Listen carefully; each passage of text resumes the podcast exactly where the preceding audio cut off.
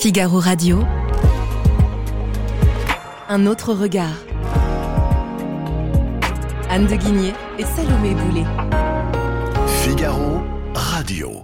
Bonjour Anne de Guigné. Bonjour Salomé. Aujourd'hui, dans votre chronique Un autre regard, vous êtes à distance et vous nous parlez d'une philosophe peu connue en France, Ayn Rand. Oui, c'est la sortie d'un court essai par la philosophe Mathilde Berger-Perrin, un essai qui s'appelle Rand, l'égoïsme comme héroïsme, qui m'a donné envie de l'évoquer cette semaine. 40 ans après sa mort, cette philosophe demeure en effet un monument aux États-Unis. Des cohortes de jeunes Américains continuent d'apprendre à penser par eux-mêmes grâce à ses romans, et on voit même la philosophe dans un épisode des Simpsons. Cette anticonformiste est née Alicia Rosenbaum en 1905 en Russie, et elle défendit toute sa vie avec passion une éthique de l'égoïsme contre le vous voyez, on est loin des référentiels français. En effet, ce n'est pas la ligne politique la plus efficace pour avoir du succès en France, mais est-ce que vous voyez d'autres raisons qui expliquent qu'on la connaisse si mal dans l'Hexagone? Oui, il y a d'abord ces excès qui heurtent notre esprit.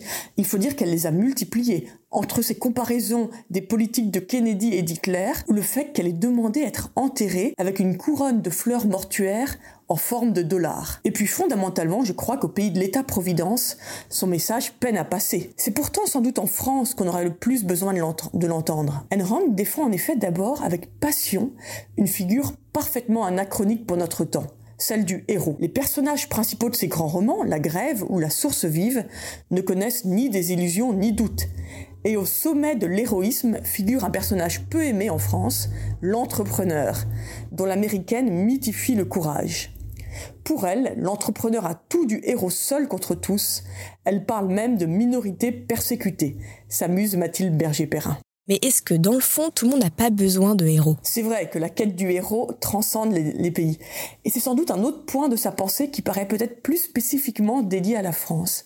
Ces fameux héros de Rand font tous preuve d'égoïsme rationnel. Alors ce n'est pas l'égoïsme qu'on nous a appris à fuir, mais c'est un, une autre forme d'égoïsme, c'est-à-dire qu'ils ne se battent pas contre les autres, mais pour s'accomplir eux-mêmes pour créer, trouver leur voie. L'homme n'est pas un loup pour l'homme tant qu'il crée, quand il reste homme en somme, écrit alors l'auteur Berger Perrin. Chacun étant, selon cette morale, responsable d'exploiter le maximum de son potentiel. Donc alors, dans le monde rêvé d'Ayn Rand, il n'y a aucune place pour les notions de prestige ou de jalousie. Le serment des héros randiens tient en quelques mots Je jure sur ma vie et l'amour que j'ai pour elle, de ne jamais vivre pour les autres, ni demander aux autres de vivre sans moi. Mathilde Berger-Perrin le traduit autrement, ces romans désignent des voies pratiques, dit-elle, pour s'estimer et protéger son intégrité et composer une société où la responsabilité individuelle repousse les passions tristes. Et est-ce qu'on peut parler de philosophie de bonheur? Oui, je crois que derrière, il y a une forme évidemment de quête du bonheur.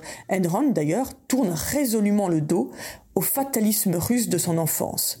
Pour elle, la rationalité conduit ses héros au bonheur. Cette vision rappelle celle, bon, qui est exprimée avec beaucoup plus de nuances, dans les années 90 par l'historien qui lui était croyant, Alain Besançon.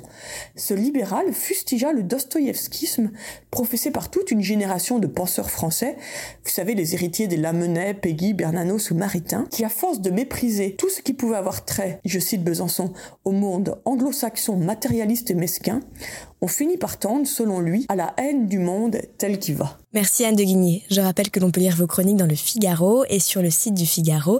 À bientôt!